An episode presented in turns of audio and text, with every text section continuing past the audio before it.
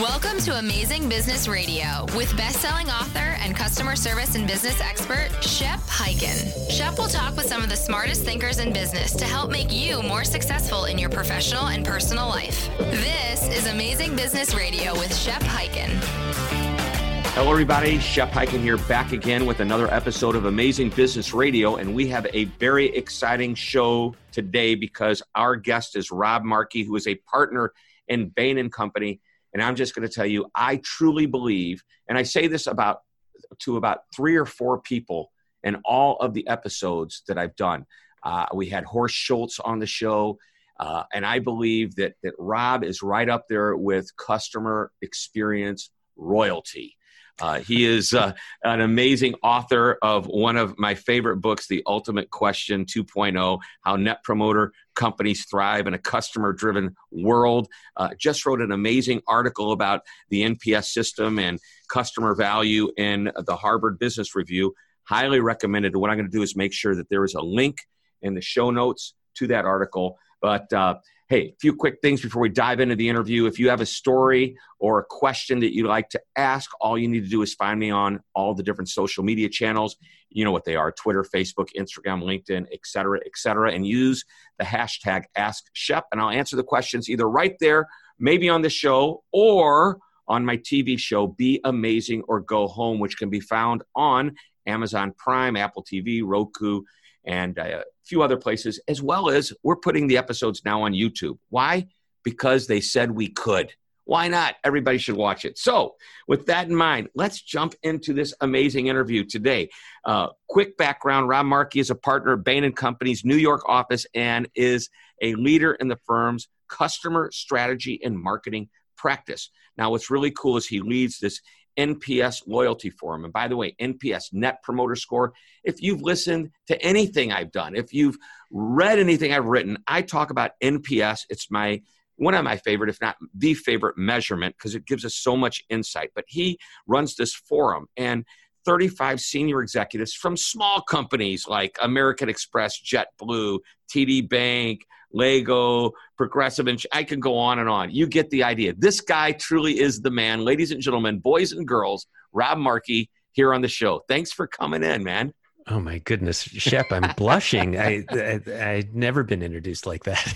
well, I'm excited. You know, when I, I read the article, and, uh, and that was a Harvard Business Review article, which, by the way, is titled "Are You Undervaluing Your Customers?" And in that article, um, I mean, I pulled out, and there's some great talking points about the four strategies companies use to achieve consistent and sustained growth. Which who doesn't want that?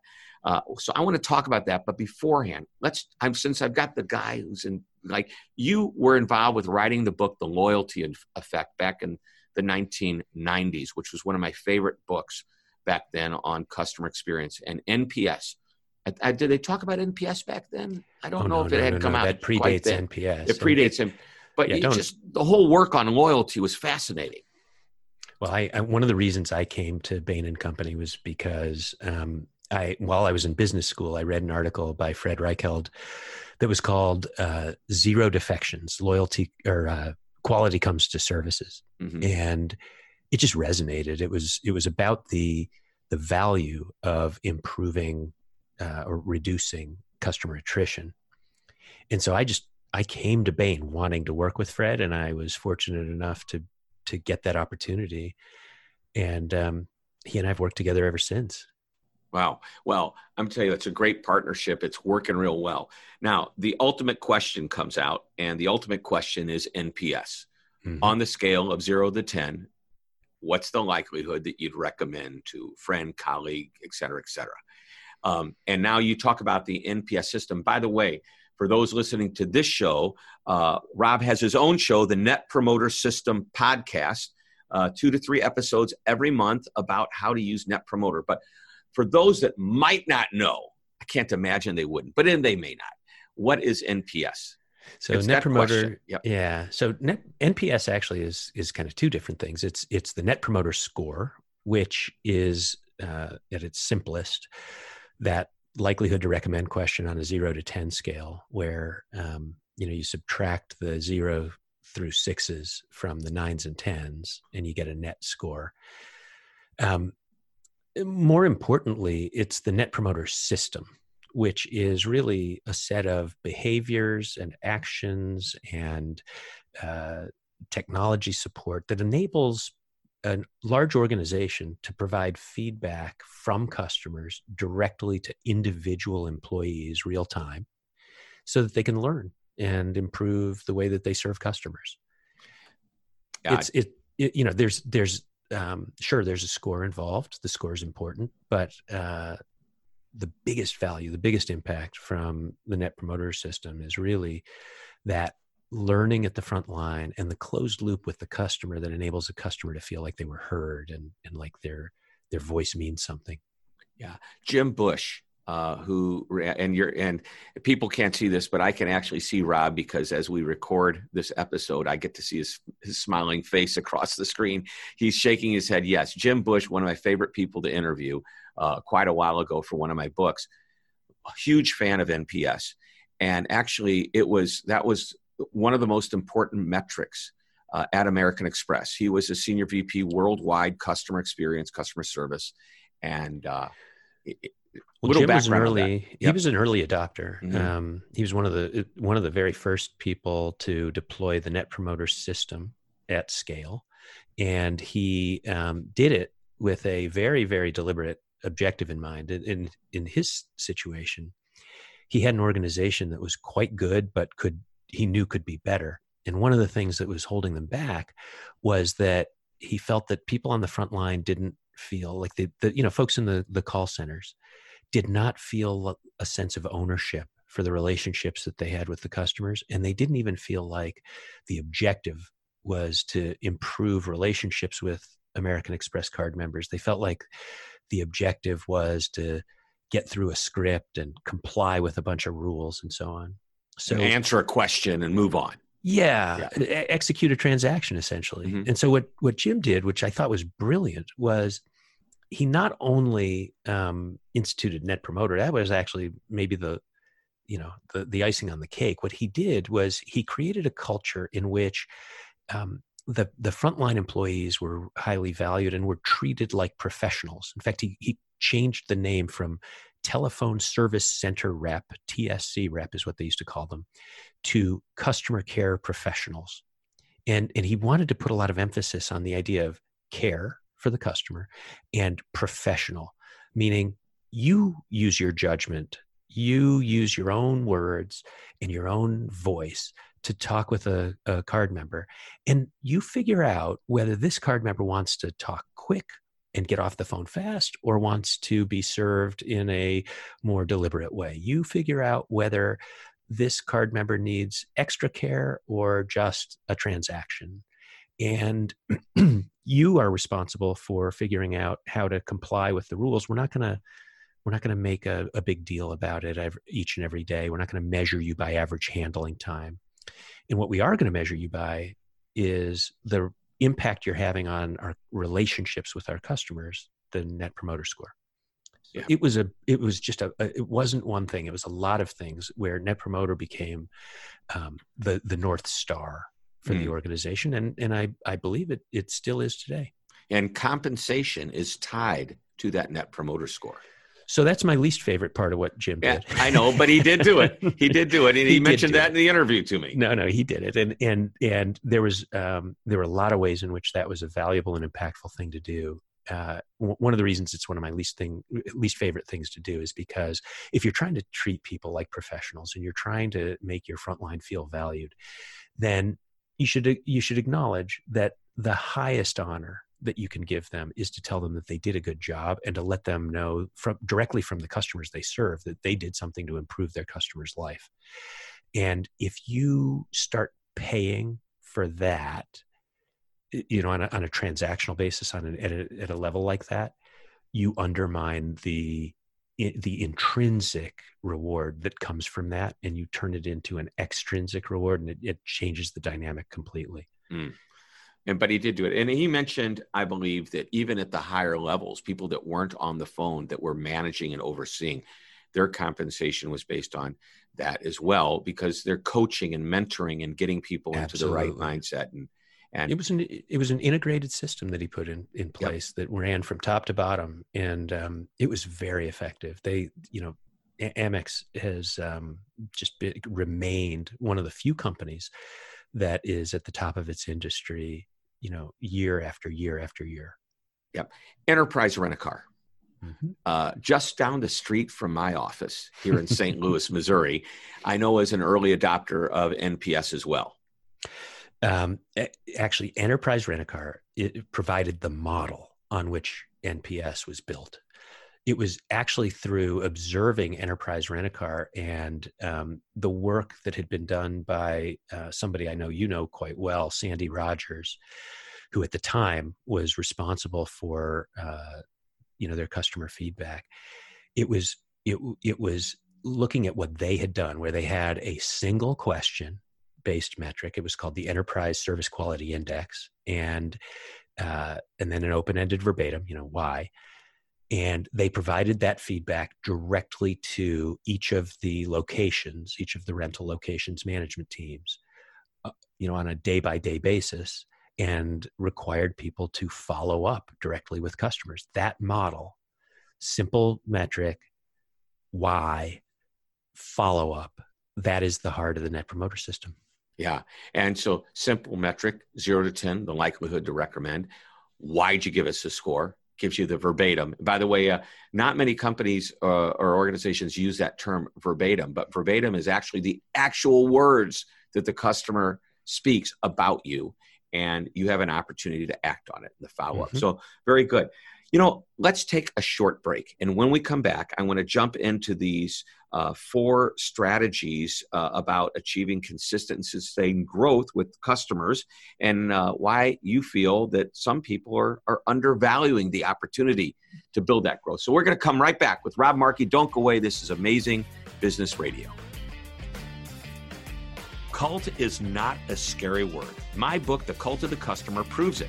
It helps you design a strategy to lead customers and employees through five cultural phases or cults. And good news, I've revised and updated the book. The new edition, The Cult of the Customer, is available for purchase now. It features case studies, tips, and tactics to guide you on the journey from uncertainty to amazement and build a customer focused culture, a cult of the customer. So, what are you waiting for? Go to www.cultofthecustomer.com. Go there today and order. Join the cult that turns satisfied customers into customer evangelists, the cult of the customer. You're listening to Amazing Business Radio with best-selling author and customer service and business expert Shep Hyken. We're back on Amazing Business Radio talking with Rob Markey of Bain and Company and this great article in the Harvard Business Review talked about, well, the title is Are You Undervaluing Your Customers? And right away, you know, I'm all about taking care of customers. So that intrigued me. And as I read through it, four real simple points. I'd love you to go through them. Uh, you know, develop robust customer value management processes and tools. Now, that sounds, if you read it, doesn't sound all that exciting, but there's some pretty exciting content. That's number one. I'll let you take it from here. Uh, I have a I have a knack, Shep, for um, using complex language to communicate simple simple ideas. So, and my goal is to sim- simplify the complicated. So. Yeah, maybe you can help me on that. But you know, actually, I, I want to start almost at, at, at zero, which is it's it's important to understand that the value of your customer base is essentially the value of your company.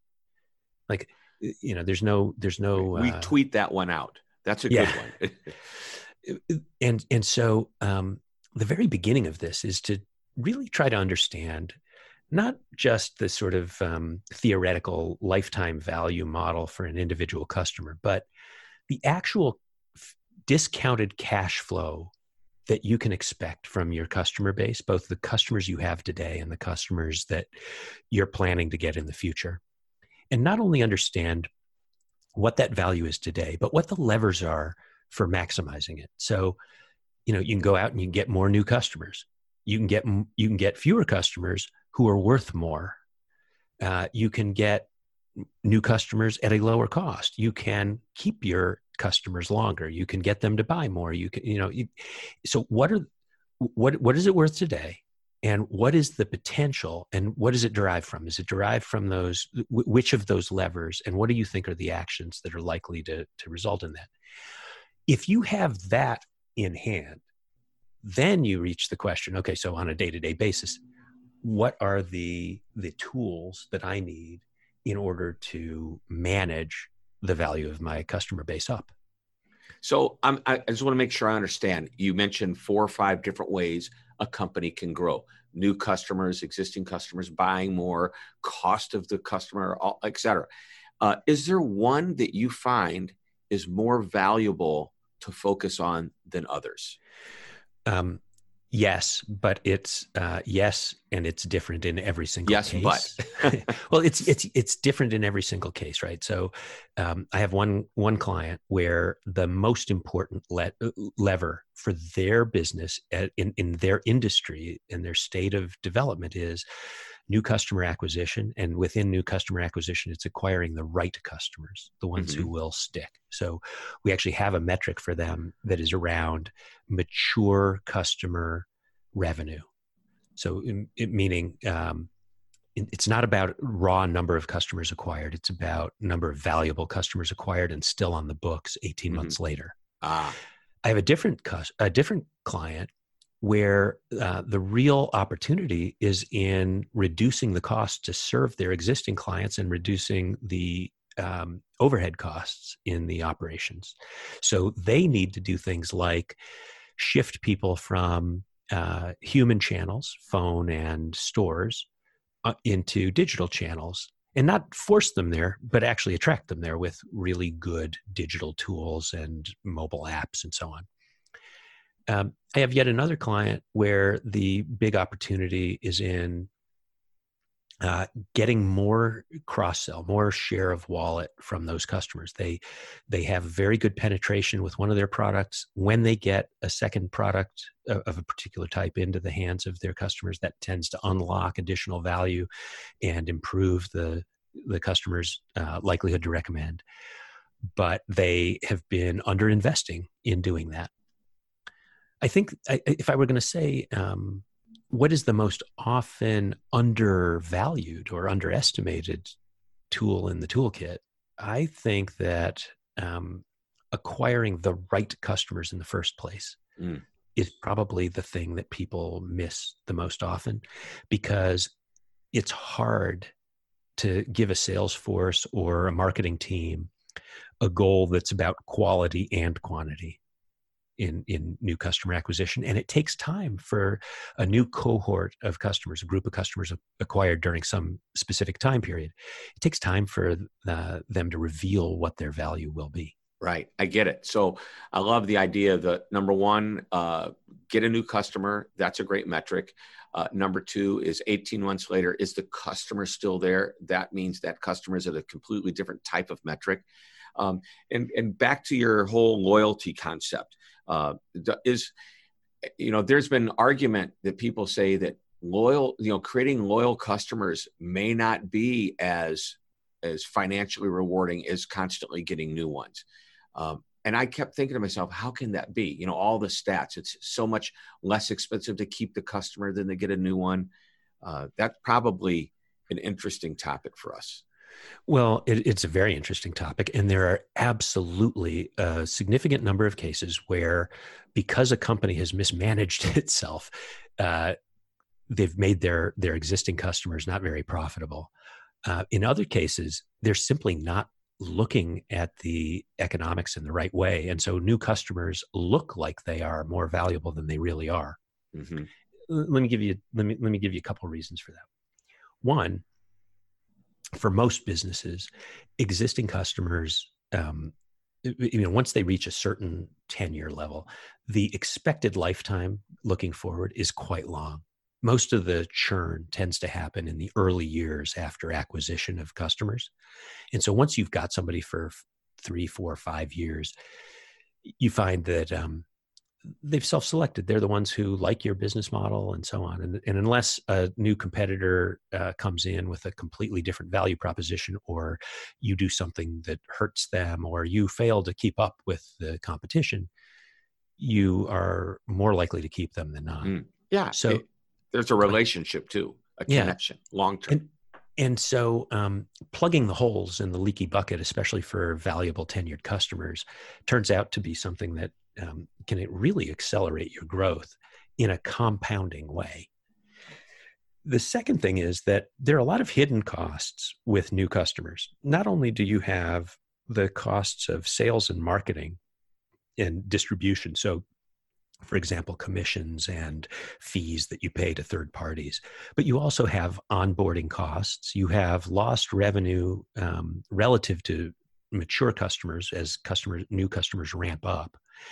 And you've got all the costs, um, especially in B2B settings, of adjusting to a new customer relationship and figuring out, you know, ironing out all the kinks in delivery, in product quality, in whatever it is that um, don't actually get attributed back to the customer in the accounting system. They simply are functional departmental costs that hide as average cost that gets sort of smeared like peanut butter across the entire customer base.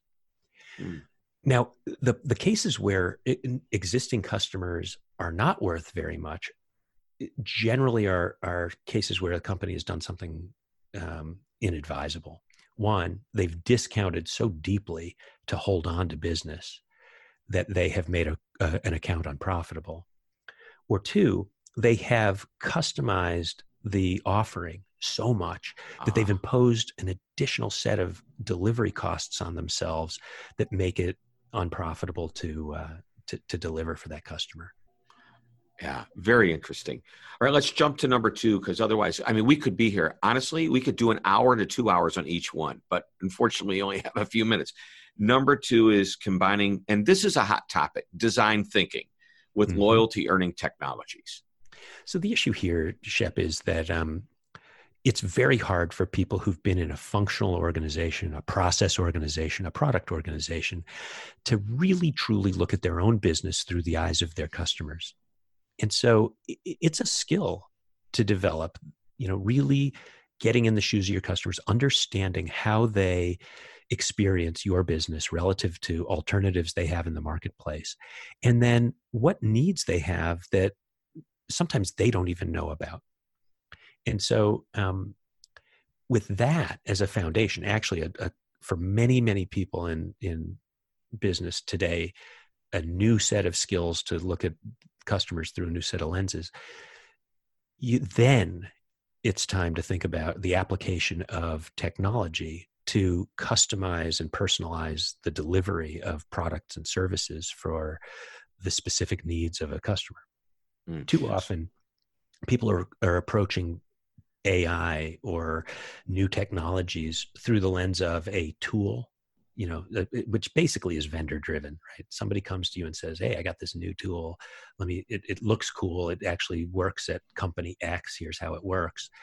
And you get so focused on the new tool that you forget what the real customer need was that you were trying to solve with it. Right. That's an argument I've made with my clients who are investing in a lot of new technology. If you thought about really what's this going to do for the customer and even what's it going to do to the person who's working with the customer? Is it cumbersome? And and the design thinking stage as you design the journey for that customer through their eyes you also i think in my opinion need to be looking at the internal journey.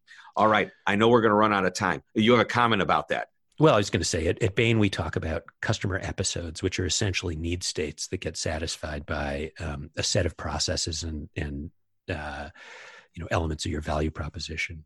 And um, it, it, it, it, this actually leads into where I think you were going, which is the third the third yeah. element. Uh, customer needs. Customer needs and, and organizing around customer needs. Mm-hmm. When when you, you when you have an organization that's built around functional teams and and uh, processes as opposed to customer needs, then contention for resources and the um, uh, needs of the the functional group revolve around internal warfare as opposed to meeting the needs of customers. And so companies like USAA, eh, for example, insurance have, company, insurance company yep. that that caters to the military and has the highest NPS in, among all of its peers by right. a lot.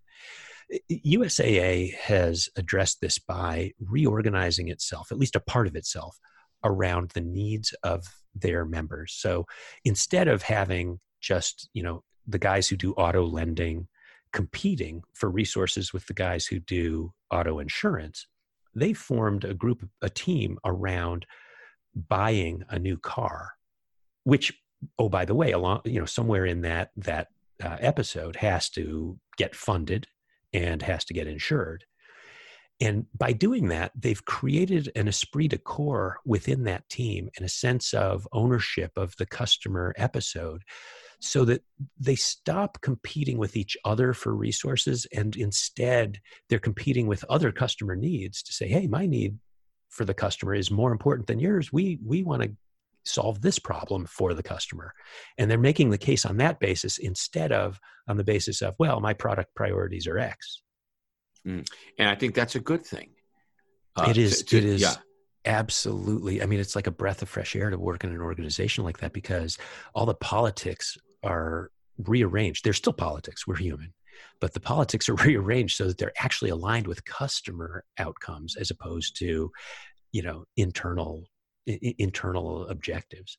Yeah, I know. I work with uh, financial institutions like banks, and there's different groups. There's the mortgage department, there's the personal banking department, et cetera, et cetera. And oftentimes, I mean, we talk about the ability to cross sell and and help that customer get as much out of their relationship with the bank as mm-hmm. possible but sometimes the people internally are very reluctant to give up their customer to a colleague because they don't trust the colleague's going to manage the experience properly and it becomes competitive i know it's a little different than what we're talking about but no no it's a big actually, issue well, I, I, Shep, I think you're just putting your finger on another aspect of the same fundamental human um, uh, it's, it's an element of human social psychology, which is it's called in-group bias.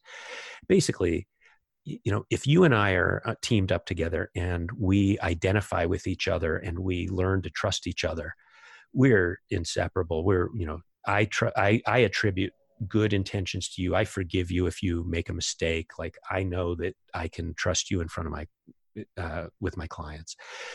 But somebody who isn't part of our group is is part of the out group. Well they're they're stupid. They don't necessarily have good intentions. They won't do a good job you know and it's it's we not, can't trust them. This is not mean spirited this is simply human nature. Yep. you, you can see this in five year olds it, it's just we have to find ways to overcome it. And so organizing around customer needs is a way of actually using human nature to advantage instead of trying to fight it by saying oh well we're going to put a cross functional team on that yep all going toward the same common goal. All right, leads us to number four lead for loyalty. So, this is actually um, the one that says the easiest and does the hardest because it requires leaders to to give up some of their power to the front line. You know, you you um, you had Horst Schulze as a guest not all that long ago, and um, he and I have have been friends for a long time. I had him on a guest as a guest uh, several times on my podcast. Horst likes to talk about um, the fact that that human, that, you know, the people working for us, they're human beings. They're not chairs. That's that's how he says it. Mm-hmm.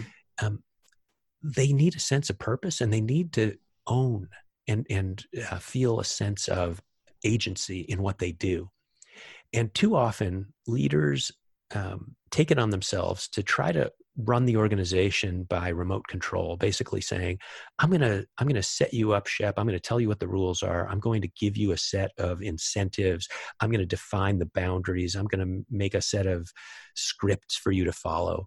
And it, it, honestly it's dehumanizing. It's um it, it's something that actually alienates people from each other and from their customers.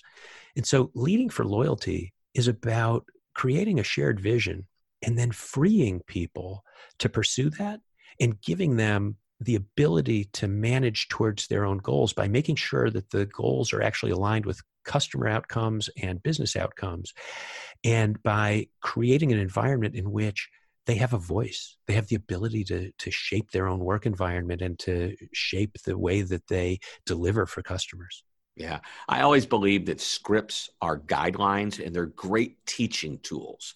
But if you really want to get somebody good, teach them the script and then let them go out and make it their own script and empower them also to make good decisions. If you hire good people and you train them on what you want the outcomes to be, if they're good people, common sense will get them to those outcomes. And then you can use that common sense as a great teaching tool for everyone else to learn well, from. And if, and if they're not doing that, if they're making bad decisions, if they are only motivated by getting paid more at all costs, right? Then fire them. You, you hired the wrong person, get rid of them. Yep. Yep. That's often easier said than done. No doubt about that.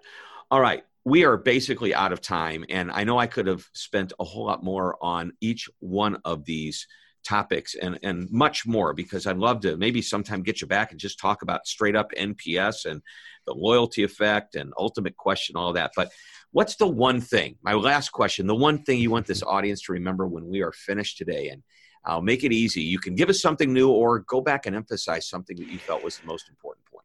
Uh, I'll uh, I'll emphasize something from uh, from from the article, which is the the most important objective for a business should be to grow the value of its customer base. So you as an individual should have a clear view of how it is that you are contributing to enhancing the value of a relationship with an individual customer. What what value are you creating for that customer and how is that translating into a longer, more fruitful relationship with that human being? Yeah, love it. Love it. Rob Markey an amazing guy, the author of Are You Undervaluing Your Customers, which uh, came out uh, just recently in the January, February Harvard Business Review. Uh, is that right? Just recently, like in the yeah. Is, so we're it's this month. It's this, this month. month. So yeah. powerful stuff. Partner in Bain and Company, guru in the world of customer service experience and loyalty. Thank you so much for being on the show, Shep. it, it is always a pleasure to talk to you. Well, thank you. Everybody, that's another amazing episode of Amazing Business Radio. We'll have another great interview next week. So until then, Shep Hyken reminding you to always be amazing. This podcast is a part of the C Suite Radio Network. For more top business podcasts, visit c-suiteradio.com.